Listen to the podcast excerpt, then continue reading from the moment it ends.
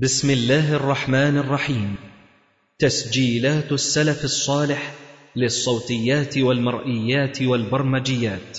تقدم هذا الإصدار لفضيلة الشيخ الدكتور محمد إسماعيل.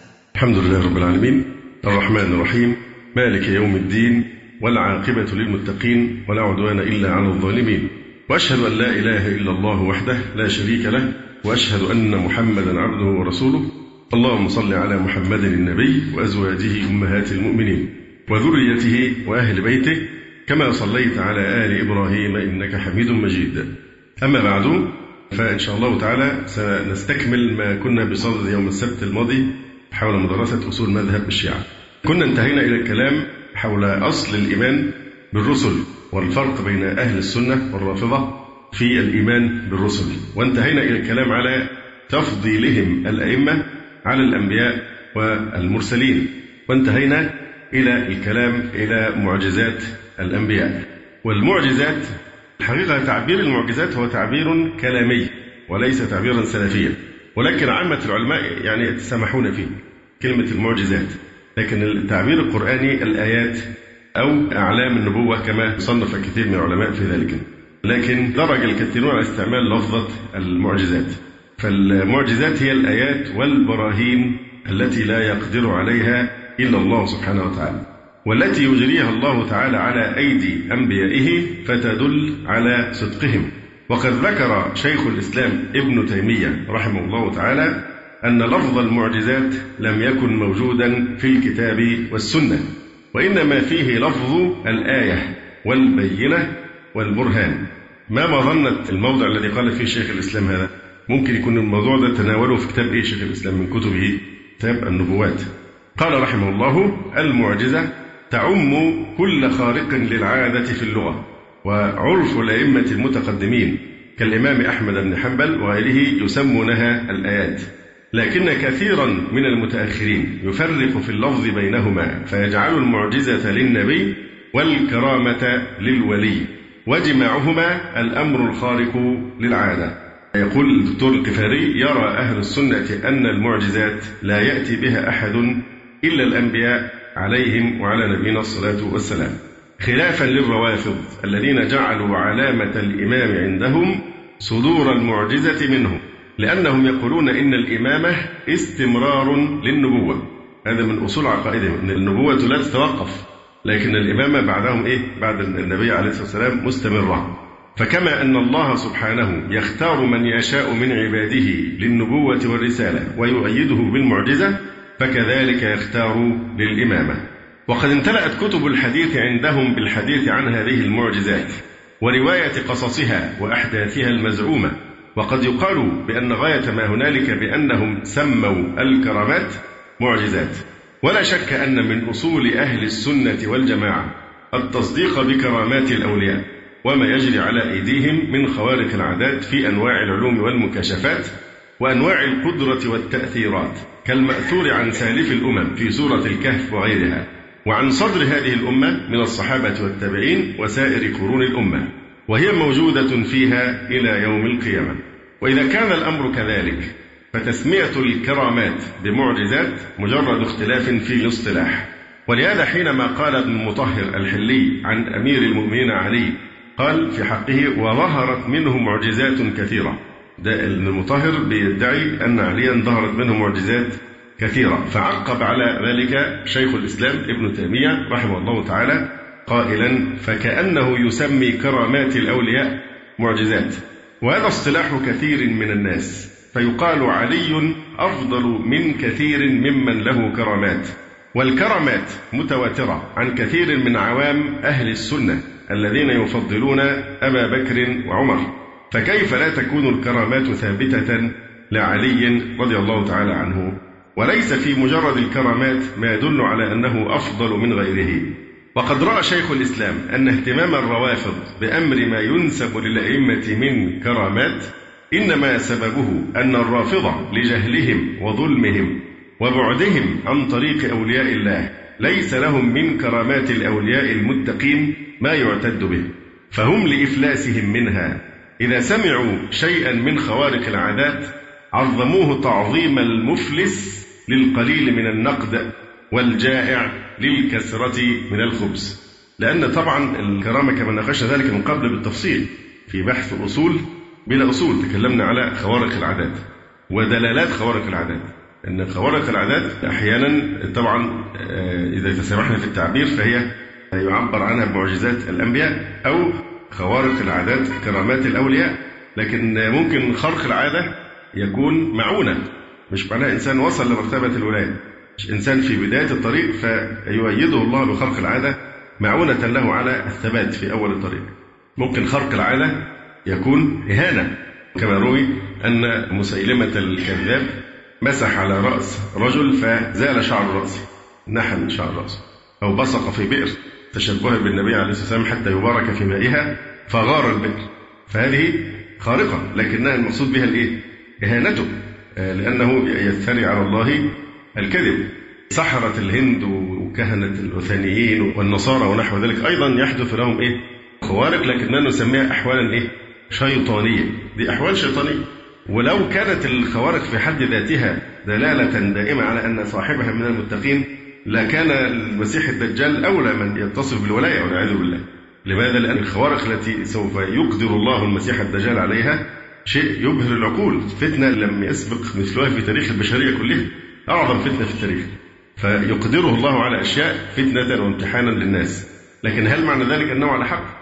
فحتى لو طار في الهواء أو مشى على الماء أو عمل ما عمل وده اللي خلى الفتنة حصلت بنصارى برهبانهم وقديسيهم المسمية بالقديسين لأنهم يظنون كل خرق عادة يدل على صلاح وتقوى. ناقشت من قبل في دلالات خوارق العادات أن خرق العادة بمجرده ليس دليلا على الصلاح لكن لابد حتى نحكم على شيء أنه كرامة لازم نفس الفعل في حد ذاته لا يخالف الشريعة في شيء ثانيا أن يكون من جرى على يديه خرق العادة من أهل السنة والجماعة من أهل الاتباع وأن يكون يعني صالحا مستقيما وإلا تكون أحوالا شيطانية. فالرافضة يعني هم أبعد الناس عن أن يوصفوا بأنهم أولياء الله سبحانه وتعالى الذين آمنوا وكانوا يتقون. لأننا إذا شفنا كلمة الإيمان وعملنا لهم بقى يعني محك أو محك ونشوف إيمانهم بالله شكله إيه؟ وبالرسل والملائكة وبالكتب وبالنبيين وباليوم الآخر كما سنفسر وبالقدر سنجد الضلال المبين. ثم كيف يكون وليا لله وهم أشد أعداء أولياء الله؟ أو بتعبير أدق هم أشد أعداء خير أولياء الله على الإطلاق.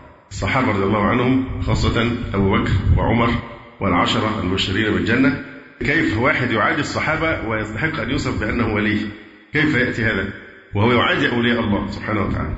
فلا يمكن أبدا أن يستحق رافضي أن يتصف بوصف الولاية. إطلاق هذا عدو لله قطعا. لا يمكن أن يكون وليا لله. هذه ما, ما فيها نقاش. والحديث حينما وصف الفرقة الناجية قال هي من كان على مثل ما أنا عليه اليوم وأصحابي. فكان دول بيكفروا أصحابه. يبقى كيف يتبعون هديهم ويكونون مثلهم؟ فإن آمنوا بمثل ما آمنتم به فقد اهتدوا. فهؤلاء ضلون لأنهم لم يؤمنوا بمثل ما آمن به. الصحابة كما ناقشنا ذلك بالتفصيل مرارا وتكرارا. فحتى لو حصل خوارق من الرافضة هذه لا تدل على صلاح ولا على تقوى ولا على ولاية تماما كما يحصل من سحرة الهند والوثنيين ورهبان النصارى وغيرهم فليكن ما يكون من خوارق إيه المشكلة؟ دي, بتعينهم الشياطين على مثل هذه الإيه؟ الأشياء ليفتنوا بها الناس. فهم مفلسون وفرحهم بما يحكى من بعض الخوارق التي قد تكون أحوالا شيطانية إذا صدقت يعني من حيث السند فهو عبارة زي المفلس لما يفرح بإيه؟ بأقل مبلغ من المال يجده أو الجائع جوع جوعا شديدا حينما يجد كسرة خبز فيقول شيخ الإسلام إن اهتمام الروافض بأمر ما ينسب للأئمة من كرامات إنما سببه أن الرافضة لجهلهم وظلمهم وبعدهم عن طريق أولياء الله. ليس لهم من كرامات الأولياء المتقين ما يعتد به. فهم لإفلاسهم منها. إذا سمعوا شيئا من خوارق العادات عظموه تعظيم المفلس للقليل من النقد والجائع للكسرة من الخبز. انتهى كلام شيخ الإسلام. ولكن الإمامية ترى هذه الخوارق من كرامات أولياء الله وتسميها معجزات. إن المتأمل للمذهب الإمامي يرى أنهم يذهبون في هذه الكرامات إلى مذهب آخر. فهم يرون أنها معجزة أو أنها مش كرامات بقى لأن كرامات دي معناه أن هم أولياء بس لكن دول إيه؟ أئمة. فهم يرون أنها معجزات لإثبات الإمامة وإقامة الحجة كما يزعمون على الخلق لأن الأئمة كما تقول روايتهم هم الحجة البالغة على من دون السماء وفوق الأرض. بل يقول ثقة إسلامهم الكليني إن الحجة لا تقوم لله على خلقه إلا بإمام. والله سبحانه وتعالى قال إيه؟ رسلا مبشرين ومنذرين لئلا يكون للناس على الله حجة بعد الرسل ولم يقل بعد الأئمة. فمعنى ذلك أن الرسل يكفون فيهم الكفاية لإقامة الحجة. أما هؤلاء الضالون فهم يرون أنه لا تقوم الحجة على الخلق إلا بإمام. وجاءت روايات كثيرة عندهم بهذا المعنى. ولذلك قالوا فنحن حجج الله في عباده. وفي بعض الروايات أيضا ولولانا أي الأئمة ما عبد الله. وقالوا أيضا الأوصياء هم أبواب الله عز وجل التي يؤتى منها ولولاهم ما عرف الله عز وجل. وبهم احتج الله تبارك وتعالى على خلقه. ولذلك قال البحراني في كتابه الذي صنفه في معجزات الأئمة إن الله أظهر على أيديهم المعاجز والدلائل لأنهم حجته على عباده. إذا هم يجعلون الأئمة كالأنبياء والرسل الذين يقيم الله بهم الحجة على خلقه. فهم يحتاجون للمعجزات لإثبات رسالتهم كما يحتاج الأنبياء بل هم في الفضل ووجوب الطاعة وتحقق المعجزات قد يصلون إلى مرتبة أفضل الرسل والأنبياء أو أعظم. مما نسبوه إلى جعفر الصادق فقالوا قال أبو عبد الله عليه السلام ما جاء به علي رضي الله عنه آخذ به وما نهى عنه أنتهي عنه. جرى له من الفضل مثل ما جرى لمحمد صلى الله عليه وآله. وكذلك يجري لأئمة الهدى واحدا بعد واحد. كان أمير المؤمنين كثيرا ما يقول لقد أعطيت خصالا ما سبقني إليها أحد قبلي. أنا ما أعرفش هو بيعتز قوي يعني كلمة أمير المؤمنين عندهم فقط علي بن أبي طالب. أمير المؤمنين إذا أطلقت فهو علي بن أبي طالب. طب كان أميرا على أي مؤمنين؟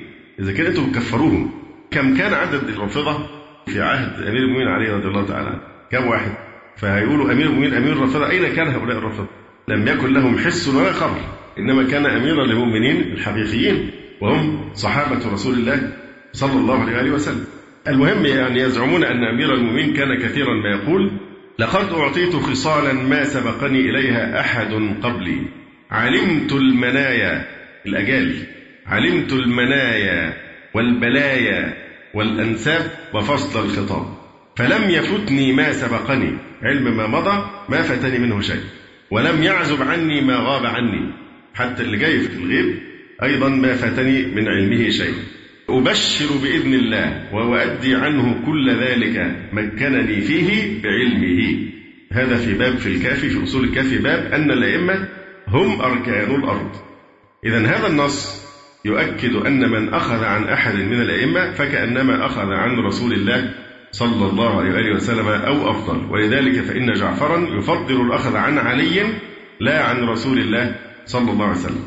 ثم يبرهن على ما تميز به علي من معجزات وصفات ليست لمحمد صلى الله عليه وسلم.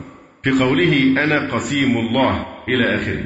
ويؤكد هذا المعنى في خاتمة النص وهو قوله لقد أعطيت خصالا ما سبقني إليها أحد ثم يضفي على علي صفات الجبار. جل علاه حينما يقول علمت المنايا والبلايا. أيضا فلم يفتني ما سبقني ولم يعزب عني ما غاب عني. فالذي لا يعزب عنه شيء ولا يفوته شيء هو الرب جل جلاله. فهذه ليست معجزات هذه افتراءات. وتأليه للأئمة. ولكن الشيعة الإمامية ترى أن هذه معجزات جرت للأئمة لإقامة الحجة على الخلق وليست أيضا من قبيل الكرامات بل هي كمعجزات الأنبياء أو أعظم وقد بوب صاحب البحار لهذا المعنى بابا بعنوان إنهم يقدرون على ده؟ الأئمة يقدرون على إحياء الموتى وإبراء الأكمه والأبرص وجميع معجزات الأنبياء وأورد فيه جملة من أحاديثهم ولهذا عرف شيخهم القزويني المعجزة التي تحصل للأئمة بأنها ما كانت خارقا للعادة أو صارفا للقدرة عند التحدي مع عدم المعارضة والمطابقة للدعوة. فهي معجزة خارقة للعادة المقصود بها التحدي لإقامة الدعوة. وقد صنفوا المصنفات في معجزات الأئمة كما يكتب أهل السنة في معجزات رسول الله صلى الله عليه وآله وسلم. مثل كتاب عيون المعجزات لشيخهم حسين بن عبد الوهاب وهذا من القرن الخامس. جاء فيه من معجزات الأئمة أنهم يحيون الموتى ويتحدثون مع الحيوانات وتشهد لهم بالإمامة. يقابل بقى أسد وفيل وزرافة ودجاجة وذئب كله يشهد له بالإيه؟ أشهد أنك إمام من الأئمة يعني. ويتحدثون مع الحيوانات وتشهد لهم بالإمامة. ويحدثون بما كان فيما مضى وما يكون في المستقبل. ويرون أعمال العباد بواسطة عمود من نور يكون معهم منذ ولادتهم. وأمثال ذلك. كتاب آخر ينابيع المعاجز وأصول الدلائل. لشيخهم هاشم البحراني ذكر فيه 21 بابا. ومن عناوين هذه الأبواب الباب الخامس. أن عندهم عليهم السلام علم ما في السماء وعلم ما في الأرض وعلم ما كان وعلم ما يكون وما يحدث بالليل والنهار وساعة وساعة وعندهم علم النبيين وزيادة. الباب السادس أنهم عليهم السلام إذا شاءوا أن يعلموا علموا وأن قلوبهم مورد إرادة الله وإذا شاء شيئا شاءوه. للبحراني أيضا كتاب في نفس الموضوع ولعله أوسع ما كتب عندهم آه، سماه مدينة المعاجز. يذكر عند كل إمام ما ينسبون إليه من معجزات. مثلا عقد الباب الأول في معجزات أمير المؤمنين. ذكر فيها خمسين وخمسمائة معجزة. خمسمائة وخمسين معجزة لعلي بن أبي طالب. منها ذكر معاجز ميلاده. معجزات اللي حصلت عند وقت ميلاد علي رضي الله عنه. على حد ومناجاة الله له وعروجه للسماء. عروج علي إلى السماء. وكلام الأرض معه وكلام إبليس معه. وذكر له معجزات قبل وجوده. في معجزات لعلي حصلت قبل أن يخلق إيه؟ أن يولد علي. فذكر أنه حضر عند فرعون.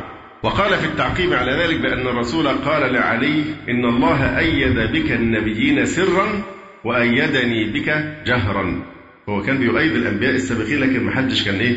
يعني يشعر بهذا. إن الله أيد بك النبيين سرا وأيدني بك جهرا.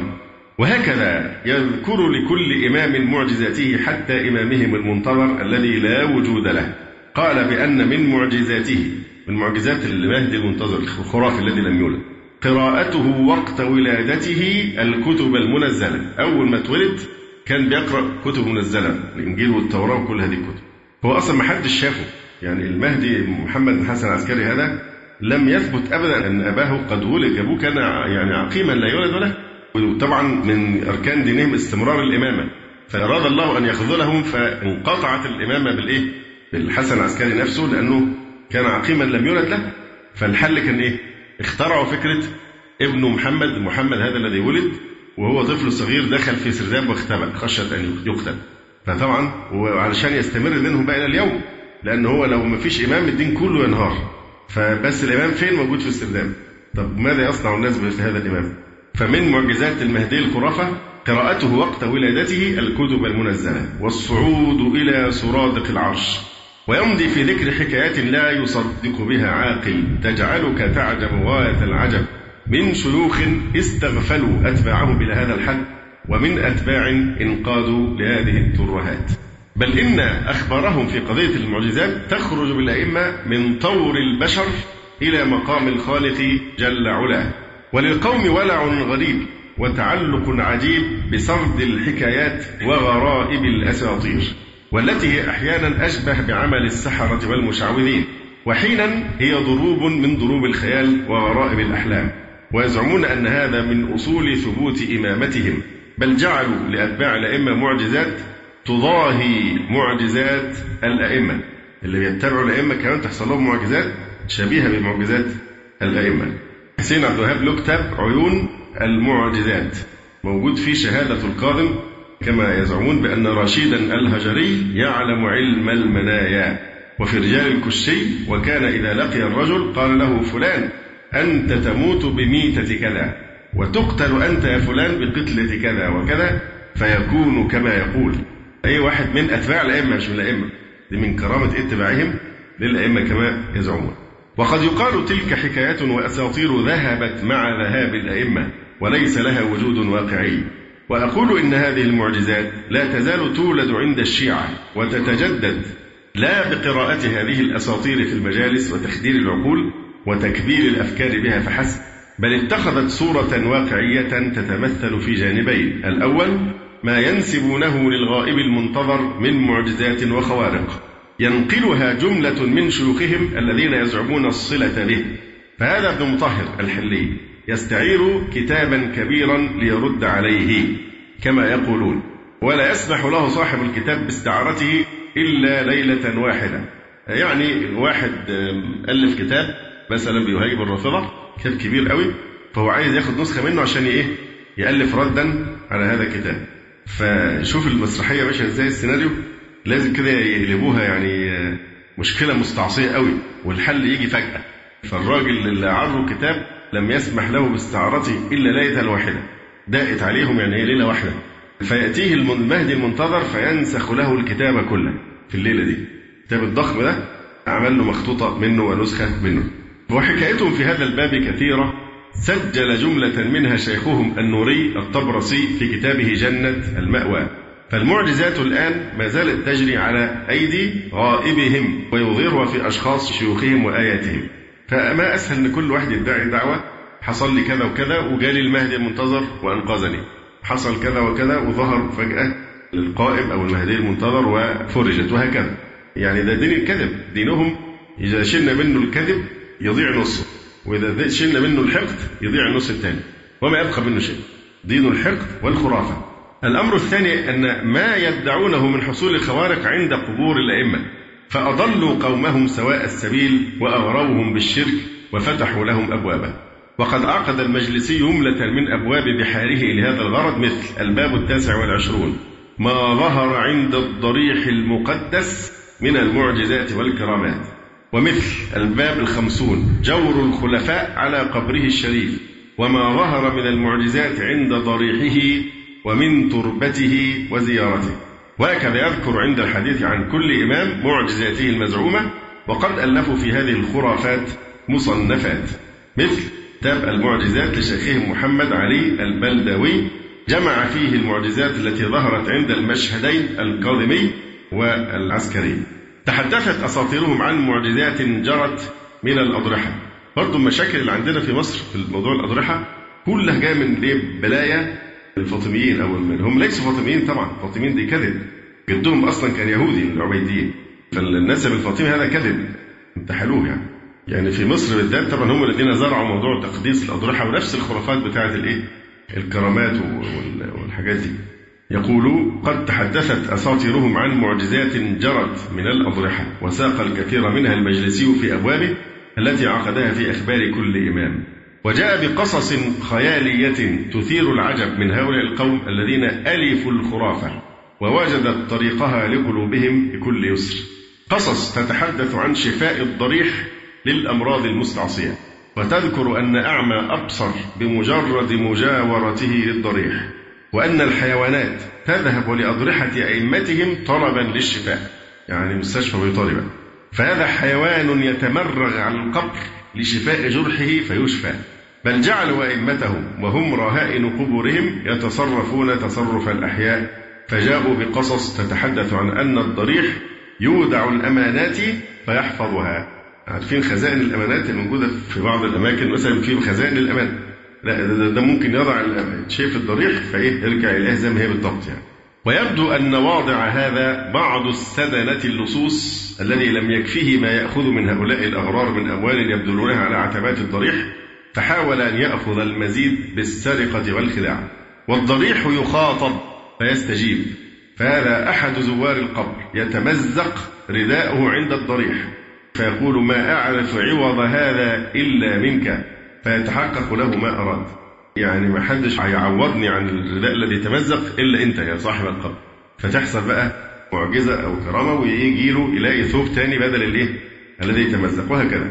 كل هذه الأساطير تصاغ في قالب قصصي خيالي للتأثير على السذج من العامة وهي قصص كثيرة وطويلة تنتهي بمثل هذه الغرائب التي تدعو للشرك بالله سبحانه وتشل العقل وتعطل التفكير وتثبط عن العمل الصالح. وقد تنأى بعقلائهم إلى الكفر بالدين أصلا إذا رأى هذه الخرافات الباطلة بضرورة العقل. أنا الحقيقة شايف أن من كثرة الغرائب اللي بنحكيها في هذه الدراسة إن ممكن ناس كتير تستغرب تقول مش ممكن يكون في حد يعني يقول مثل هذه الأشياء. لكن هم يعني في ثروة الآن موجودة متوفرة من مواقع الرافضه وغيرها ثروة من والمناظرات التي حصلت في بعض الفضائيات ونحو ذلك يعني ثروة بأصواتهم واصوات شيوخهم فيها العجب العجاب. وتسمع بقى القصص دي فأنا أتمنى فيما بعد نحاول ندبر الأمور بصورة أحسن. وتسمع برضه من وقت والتاني كده ان تحفكم بشيء تسمعوه بصوتهم من الخرافات الغريبة جدا أنت تتعجب يعني كيف إنسان عاقل يصدق مثل هذا الكلام.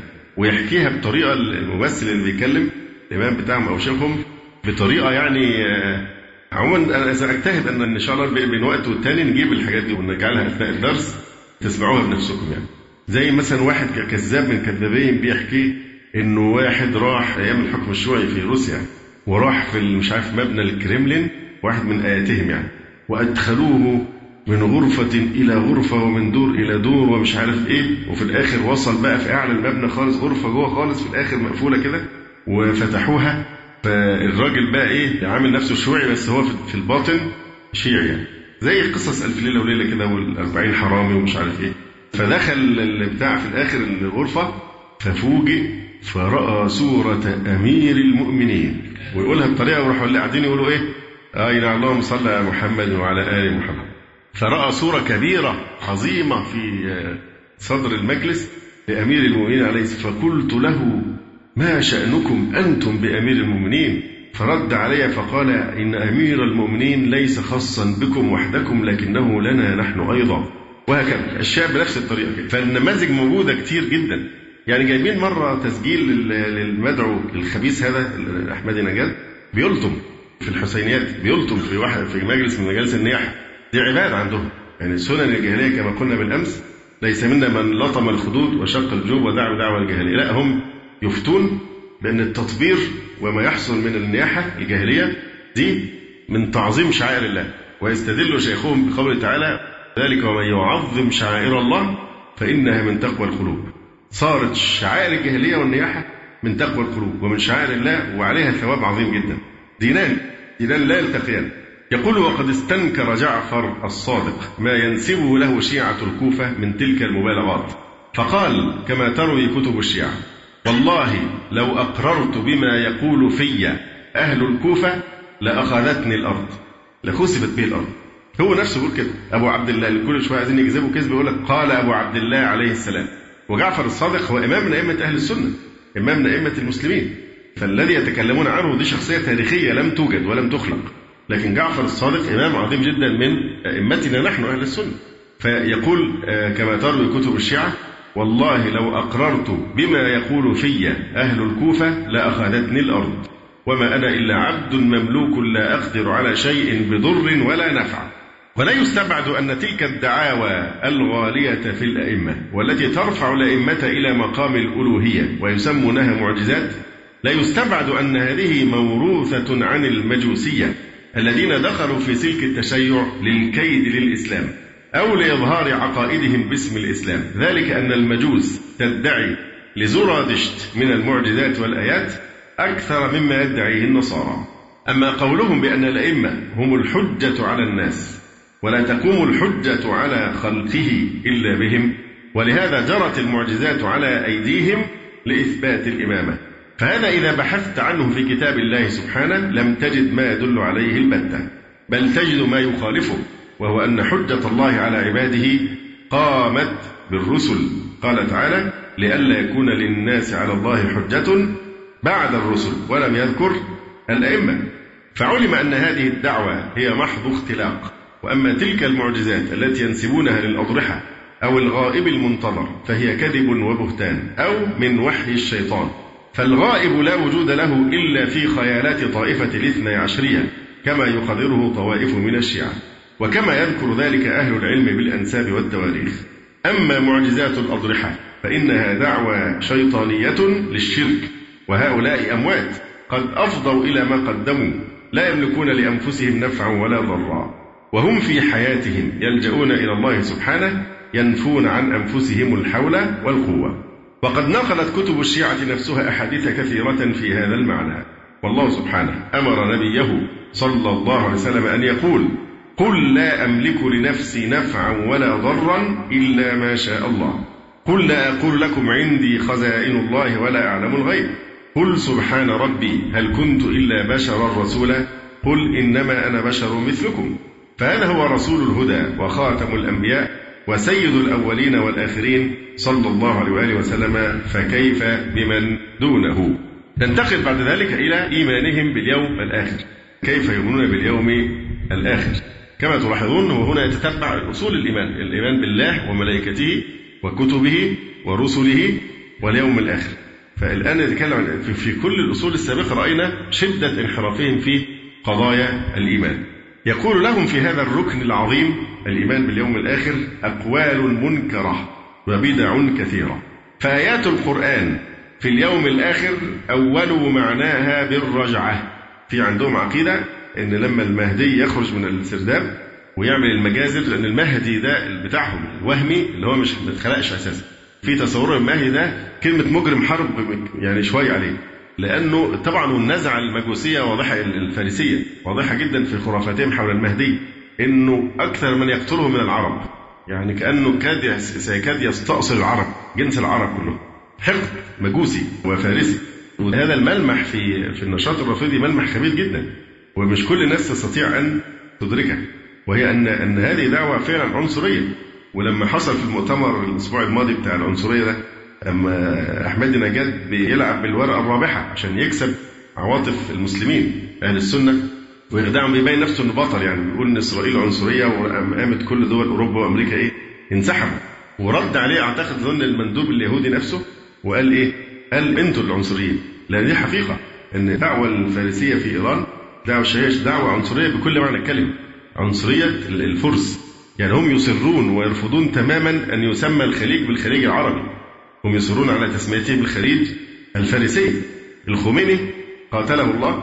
آه، نفسه رغم أنه كان يتقن اللغة العربية جدا كان يرفض أن يتحدث باللغة العربية يتكلم بالفارسية فالموضوع العنصرية الفارسية ويحتفلون احتفالنا عظيما جدا بعيد النيروز والمهرجان وهذه الأشياء المعروفة من من أيام يعني الفرس.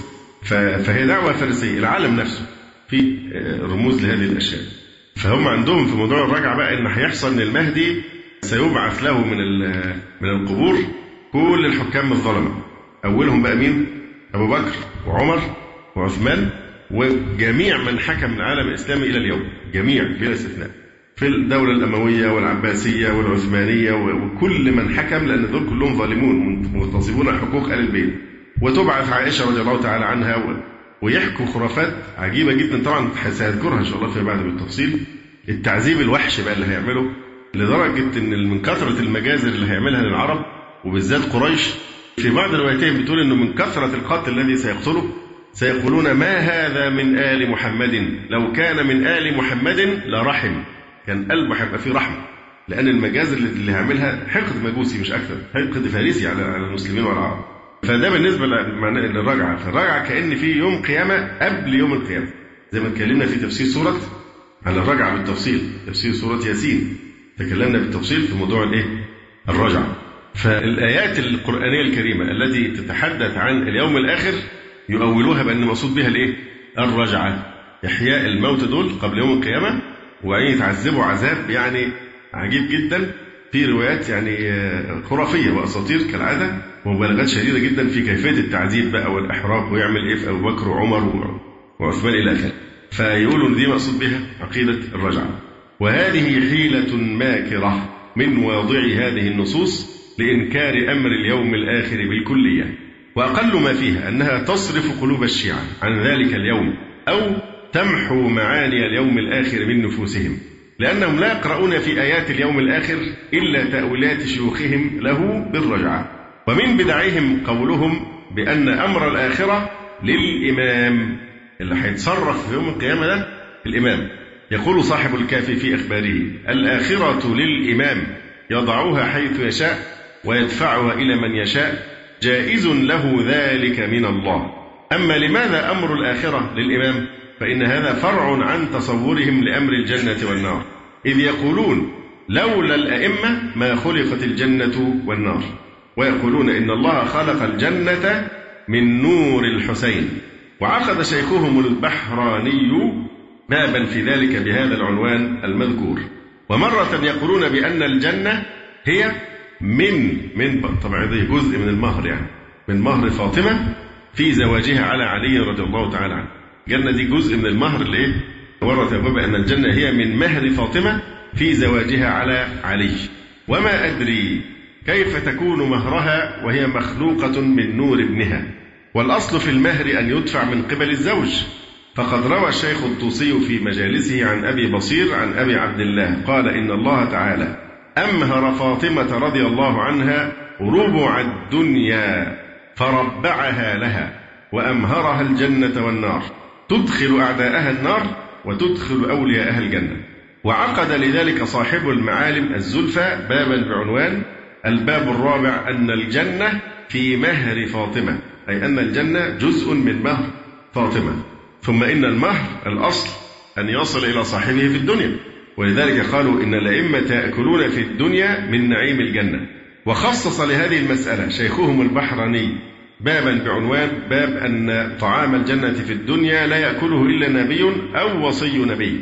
أورد فيه روايات كثيرة من كتبهم المعتمدة عندهم تتضمن أن الفواكه والرمان والأطباق المليئة بأنواع الطعام تأتيهم من الجنة يأكلون منها وصار هذه المزاعم في قصص طويلة. وفات عليهم أن يزيدوا في قولهم عمن يأكل طعام الجنة. ناس يقولوا كلمة لا يأكله إلا نبي أو وصي نبي. ناس أن يزيدوا أو بنت نبي. لأنهم بهذا قد حرموا فاطمة من مهرها. يعني هم ما قالوا إن هذا الطعام لا يأكله إيه؟ إلا نبي أو وصي نبي. طيب وصاحبة الحق ده مهرها. ده المفروض قبل ما ياكلوا منه يستأذنوها. مش هو ده مهر فاطمة؟ فهم الناس بقى يزودوا إيه؟ أو بنت نبي عشان تبقى فاطمة اللي هي الجنة أصلا مهرها أو جزء من مهرها فالمفروض كانوا يزودوا كمان إيه؟ أو بنت نبي. يقول وفات عليهم أن يزيدوا في قولهم عمن ياكل طعام الجنة لا يأكله إلا نبي أو وصي نبي. أن يزيدوا أو بنت نبي لأنهم بهذا قد حرموا فاطمة من مهرها وحرموها مما خلق من نور ولدها. لأنها ليست من الأوصياء باتفاقهم فلا تأكل من طعام الجنة. ويبدو أنهم لم يزيدوا ذلك خشية أن تدخل فيه بنات النبي الأخريات وليس لهن نصيب من الود في دين الشيعة. لأن باقي بنات الرسول عليه السلام مش بيعتبروهم من آل البيت. وما دام أمر الآخرة في نظر هذه الزمرة للإمام بهذه الوجوه المذكورة فإن كل مراحل الحياة الأخروية صبغتها الشيعة بآثار غلوهم في الإمام والأئمة. يعني فعلا السؤال بيلح في كل مرة عايز أسأله يعني أين لا إله إلا الله في دين الشيعة؟ أين توحيد الله الذي يدور عليه الوجود كله والخلق كله وتدور حوله بعثة جميع الأنبياء والمرسلين؟ وبلا إله إلا الله انقسم الناس إلى سعداء وأشقياء ومؤمنين وكفار وأهل جنة وأهل نار أين لا إله إلا الله في دينهم؟ كأن الموضوع كله بيتمحور حول الغلو في الأئمة بهذا هذه الصورة الممقوتة وعلى أنها هي ركن الدين الأعظم. ولذلك هم هم فعلا مارسوا هذا الغلو حينما يقولون في الأذان أشهد أن لا إله إلا الله أشهد أن محمدا رسول الله أشهد أن عليا ولي الله. ويزودوا برضه أن المهدي والأئمة بيقولوها في الأذان برضه أنا سمعت أذان مسجل فيه كمان عبارة الإيه؟ كلام طويل قوي الشهادة بالأئمة أصبحت زي أركان الإسلام بقى زي التوحيد وهي دي الحقيقة عندهم إن دي هي الركن الأعظم للدين. فأين لا إله إلا الله في هذا الدين؟ ده الموضوع كله بيدور حول هؤلاء الأئمة. وناسين النبوة تحس النبوة مش معظمة ولا لها أي قدر عندهم.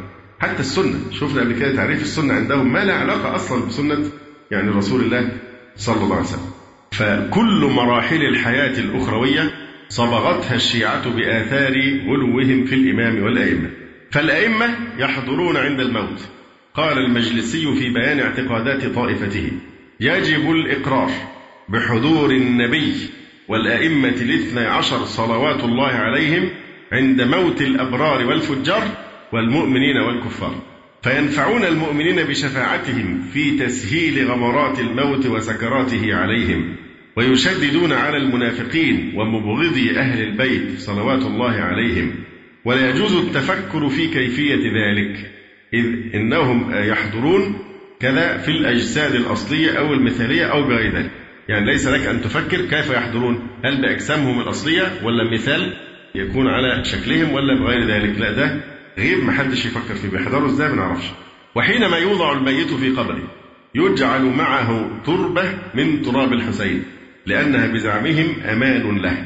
وعقد لهذا الحر العاملي بابا بعنوان باب استحباب وضع التربة الحسينية مع الميت في الحنوط والكفن وفي القبر. وكذلك خصص لها صاحب مستدرك الوسائل بابا بنفس العنوان المذكور. ومن وصاياهم في ذلك قولهم ويجعل معه أي مع الميت شيء من تربة الحسين فقد روي أنها أمان. ولهم في هذه المسألة أحاديث كثيرة. والتكليف بزعمهم ورفع الدرجات وعمل الحسنات يحصل من الميت الشيعي وهو في قبره. يعني مش بينقطع عمله أو يتوقف الشيعي. روى الكليني في الكافي عن حفص قال سمعت موسى بن جعفر يقول الرجل أيحب البقاء في الدنيا؟ قال نعم. فقال ولم قال لقراءة قل هو الله أحد. فسكت عنه فقال له بعد ساعة يا حفص من مات من أوليائنا وشيعتنا ولم يحسن القرآن علم في قبره ليرفع الله به من درجته. فإن درجات الجنة على قدر آيات القرآن. فالشيعي في قبره يعلم القرآن ويشتغل بقراءته فيستمر عمل الحسنات منه حتى بعد موته. وهذه فريدة من فرائدهم فهل هذه دعوة مبطنة وحيلة أخرى لهجر القرآن وهجر تعلم القرآن وقراءته بانتظار حصول ذلك في القبر؟ هل هذه مكيدة أخرى لتشجيع شيعتهم على البعد عن القرآن الكريم. وأول ما يسأل عنه في القبر هو أول سؤال في القبر. مش بقى من ربك وما دينك وما تقول في رسول الله عليه السلام. لا ده أول ما يسأل عنه في القبر هو حب الاثنى عشر. قالوا أول ما يسأل عنه العبد حبنا أهل البيت. فيسأله ملكان عمن يعتقده من الأئمة واحد بعد واحد. لازم يرص الايه ال 12 اسم كده بالضبط وبالترتيب واحد بعد واحد. فإن لم يجب عن واحد منهم غلط في واحد أو ما جابش اسم واحد من ال 12 يعني هو يقول له مين الإمام الأول؟ الثاني الثالث الرابع لو جه في واحد وما قالش اسمه يضربانه بعمود من نار يمتلئ قبره نارا إلى يوم القيامة. وأما إذا كان في حياته معتقدا بهم بالاثنى عشر فإنه يستطيع الرد على أسئلتهم أسئلة الملائكة. ويكون في رغد إلى يوم الحشر. ويعتقد الشيعة بحشر بعد الموت لا يشاركهم في القول به أحد. يقول المجلسي في الاعتقادات يحشر الله تعالى في زمن القائم. القائم ده أحد القرب المهدي. الخرافي يحشر الله تعالى في زمن القائم أو قبيله جماعة من المؤمنين لتقر أعينهم برؤية أئمتهم ودولتهم. فمجموعة من المؤمنين ربنا هيبعثهم. دي بقى غير الرجعة. دي ممكن في عصر المهدي أو قبله بقليل يحشر عشان تقر أعينهم حين يرون دولة الإيه؟ الشيعة قد قامت وإمامهم المهدي قد خرج من السرداب الخرافي.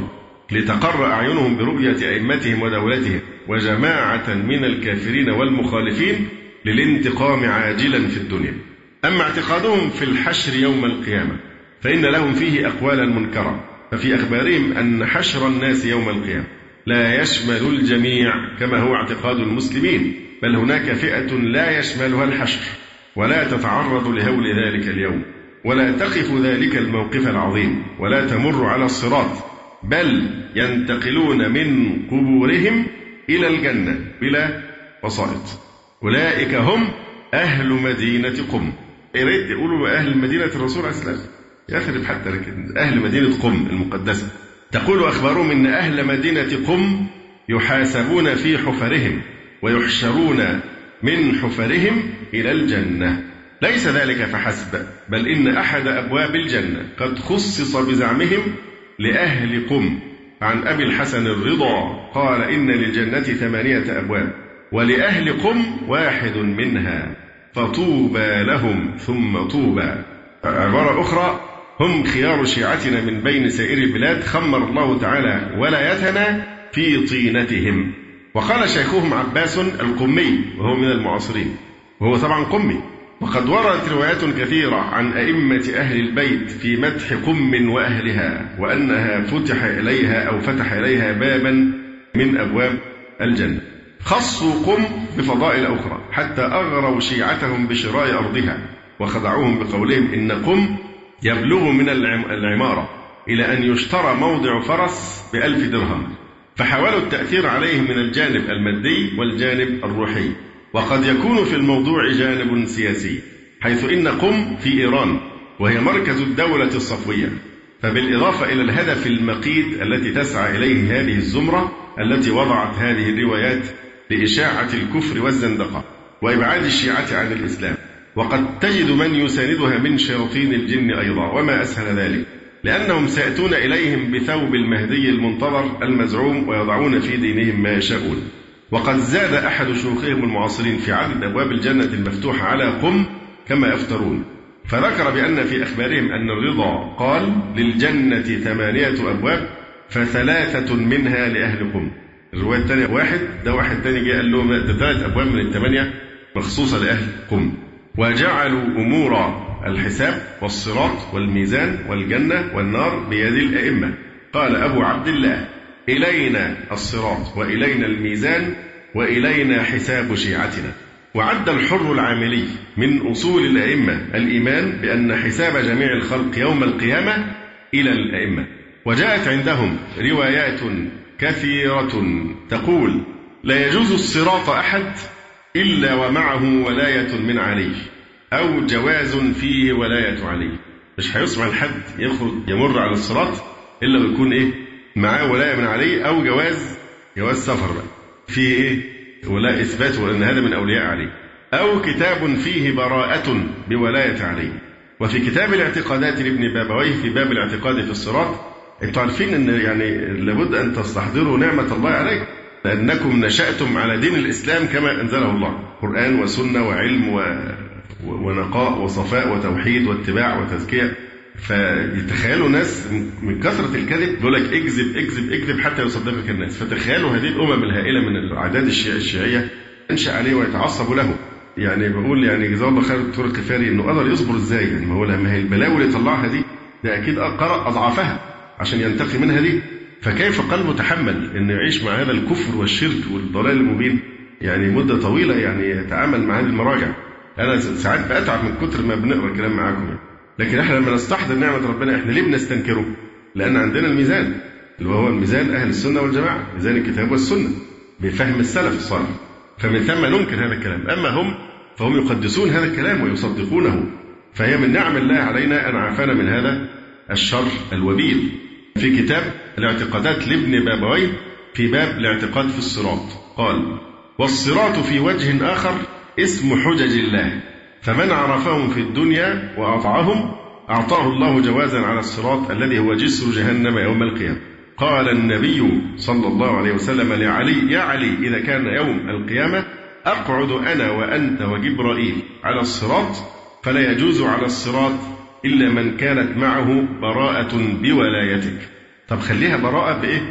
بالإيمان برسالتي والإيمان بولايتك. يعني حط حتى الرسول جنبه يعني. لا ده مش شاغلهم خالص موضوع الرسالة والتوحيد والدين والشريعة. لا هي موضوع إيه؟ ولاية أهل البيت. وقال بأن على الصراط عقبة اسمها الولاية.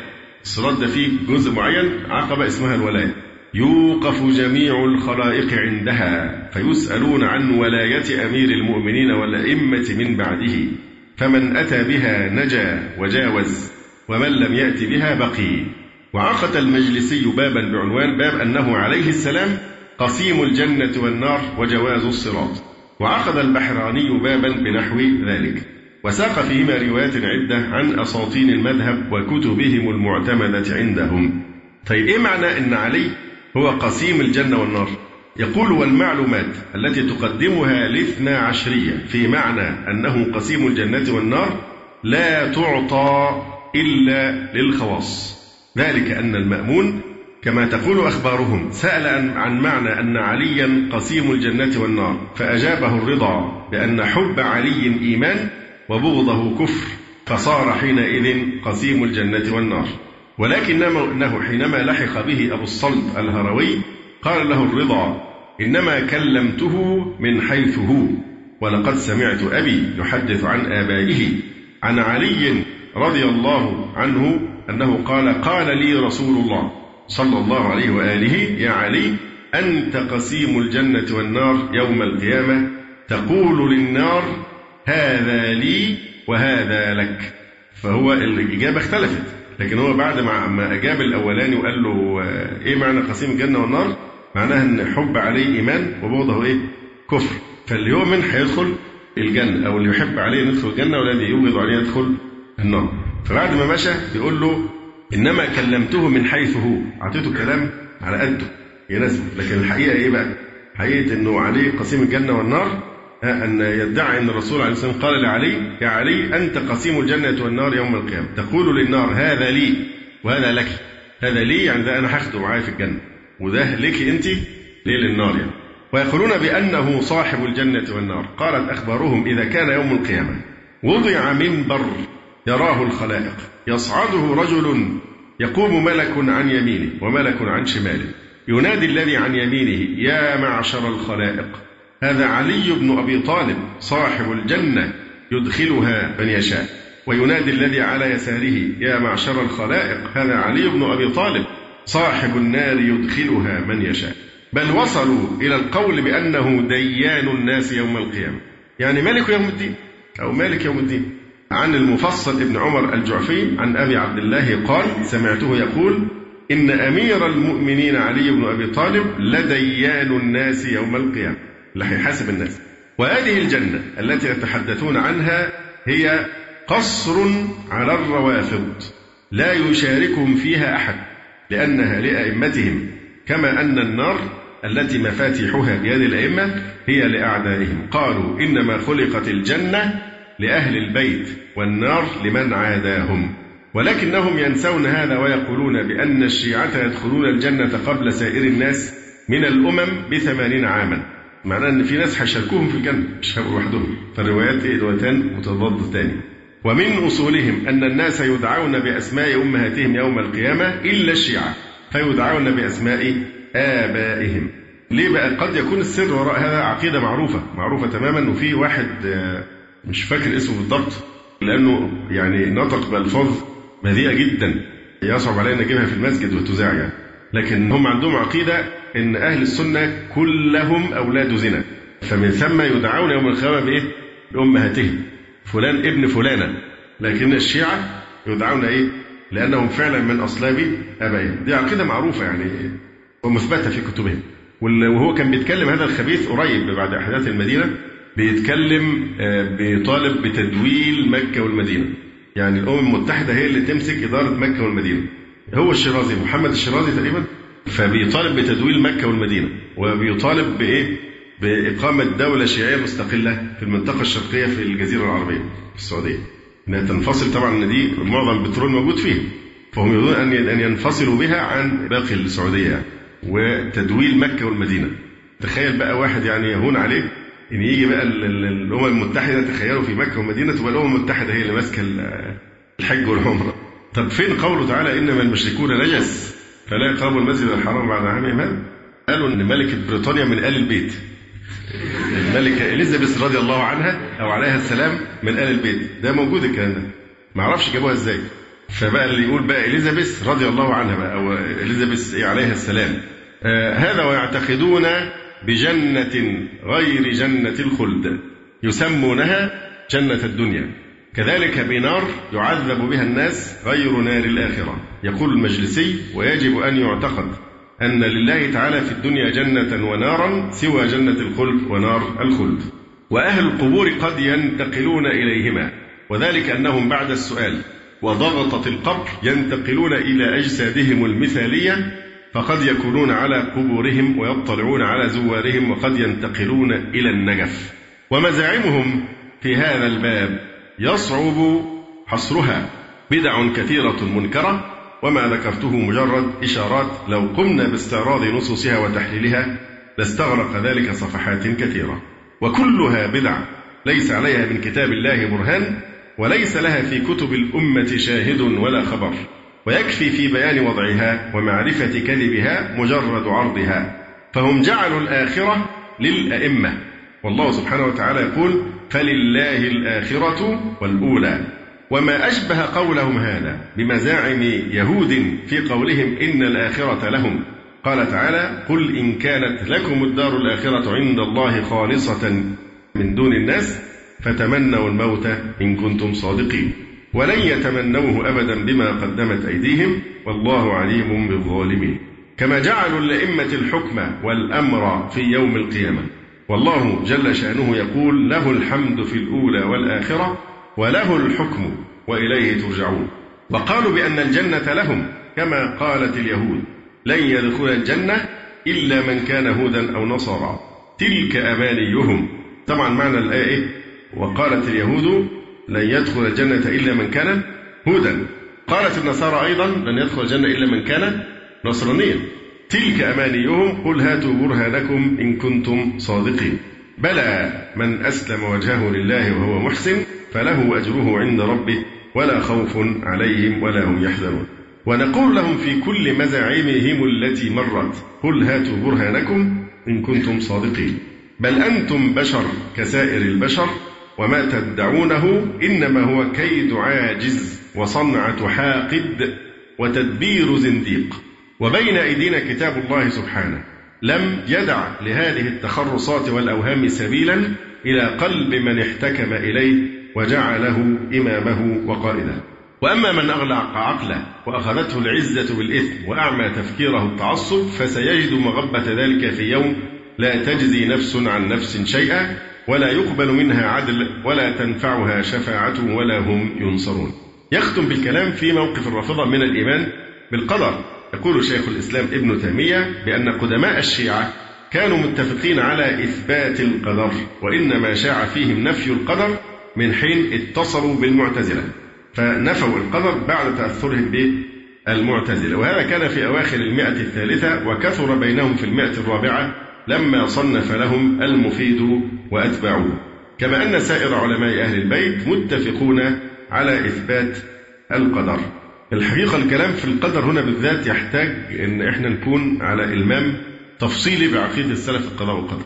فربما بعد العهد بدراسة القضاء والقدر بالتفصيل كما حصل يعني من قبل.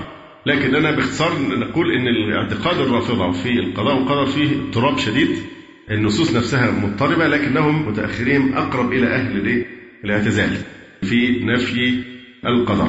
فمثلا ينقل عن بعض علماء الرافضة قوله في القدر ثم يقول الدكتور القفاري وهذه الكلمات لا تخالف ما قال أهل السنة في أسباب أفعال العباد. وهي تفيد أن من شيوخ الشيعة المتأخرين من يذهب إلى ما ذهب إليه أوائلهم وما قررته معظم روايتهم إذا لم يكن قد جعل لكلمته ضربا من التأويل أو لونا من الاتقاء فذاك علمه عند الله. وهذا لا ينفي أن شيوخ المذهب وأساطين الطائفة قد ذهبوا في الغالب إلى ما ذهب إليه أهل الاعتزال. ويمكن أن يقال قد كان في القديم الإثبات هو الأصل والنفي طارئ نتيجة التأثر بالاتجاه الاعتزالي. وعند المتأخرين نفي القدر هو الكثير الغالب والإثبات موجود عند البعض. ولا شك بأن من قال بالنفي فقد قال بجزء من الأدلة وعطل الباقي. ومن قال بالجبر فقد عمل بالجزء الآخر وعطل ما سواه. ومن أخذ بالقول الوسط فقد أعمل الأدلة كلها وآيات القرآن أثبتت للعبد فعلا وقدرة ومشيئة ولكنها تابعة لقدرة الله ومشيئته. قال تعالى وما تشاءون إلا أن يشاء الله. يقول شيخ الإسلام ابن تيمية رحمه الله تعالى فجمهور أهل السنة من السلف والخلف يقولون إن العبد له قدرة وإرادة وفعل والله خالق ذلك كله كما هو خالق كل شيء. كما دل على ذلك الكتاب والسنة. ثم ساق الأدلة في ذلك. والروايات الكثيرة عند الرافضة والتي مضى بعضها هي أكبر شاهد من مذهبهم نفسه على بطلان ما ذهب إليه شيوخهم من الأخذ بمذهب أهل الاعتزال. وبهذا نكون قد انتهينا من ذكر أصول الرافضة ومعتقداتهم في قضايا أو في أركان الإيمان الستة. بعد ذلك نناقش أصولهم ومعتقداتهم الأخرى التي تفردوا بها فهل هم اجتمعوا معنا فعلا في الإيمان بأركان الإيمان الستة كما أنزلها الله؟ الجواب واضح مما ذكرناه من قبل في هذه الدراسة. أما لهم بقى اعتقادات أخرى غير العناوين التي اتفقوا معنا فيها مجرد عناوين مع الاختلاف في الفحوى والمضمون. لكن لهم عقائد انفردوا بها عن أهل الإسلام وهي الإمامة وعصمة الإمام والتقية والمهدية والغيبة والرجعة والظهور والبداء والطينة. الطينة دي آه، عقيدة الطينة معروفة عندهم. إن السني آه، خلق من طينة والشيعي خلق من طينة أخرى. كلام بشع جدا يعني. يعني خلاصتها أن الشيعي خلق من طينة خاصة والسني خلق من طينة أخرى. وجرى المزج بين الطينتين بوجه معين. فما في الشيعي من معاص وجرائم هو من تأثره بطينة السني. وما في السني من صلاح وأمانة هو بسبب تأثره بطينة الشيعي فإذا كان يوم القيامة فإن سيئات وموبقات الشيعة توضع على أهل السنة وحسنات أهل السنة تعطى للشيعة. وعلى هذا المعنى تدور أكثر من ستين رواية من روايتهم. دي من العقائد الغريبة جدا العنصرية. عنصرية غريبة جدا موجودة في هذا الدين. نكتفي بهذا القدر. أقول قولي هذا واستغفر الله لي ولكم. سبحانك اللهم ربنا وبحمدك أشهد أن لا إله إلا أنت أستغفرك وأتوب إليك. جزى الله فضيلة الشيخ خير الجزاء ونسأل الله جل وعلا أن يرفع مكانة الشيخ في المهديين وأن يجعله علما من أعلام الهدى والدين. ولا تنسونا وتنسوا الشيخ من دعوة صادقة بظهر الغيب. وتقبلوا تحيات إخوانكم في تسجيلات السلف الصالح بالإسكندرية. هاتف رقم صفر ثلاثة فاصل أربعة تسعة أربعة سبعة ستة خمسة اثنان. والتليفون محمول صفر عشرة واحد ستة أربعة واحد تسعة ثمانية صفر. والسلام عليكم ورحمة الله وبركاته.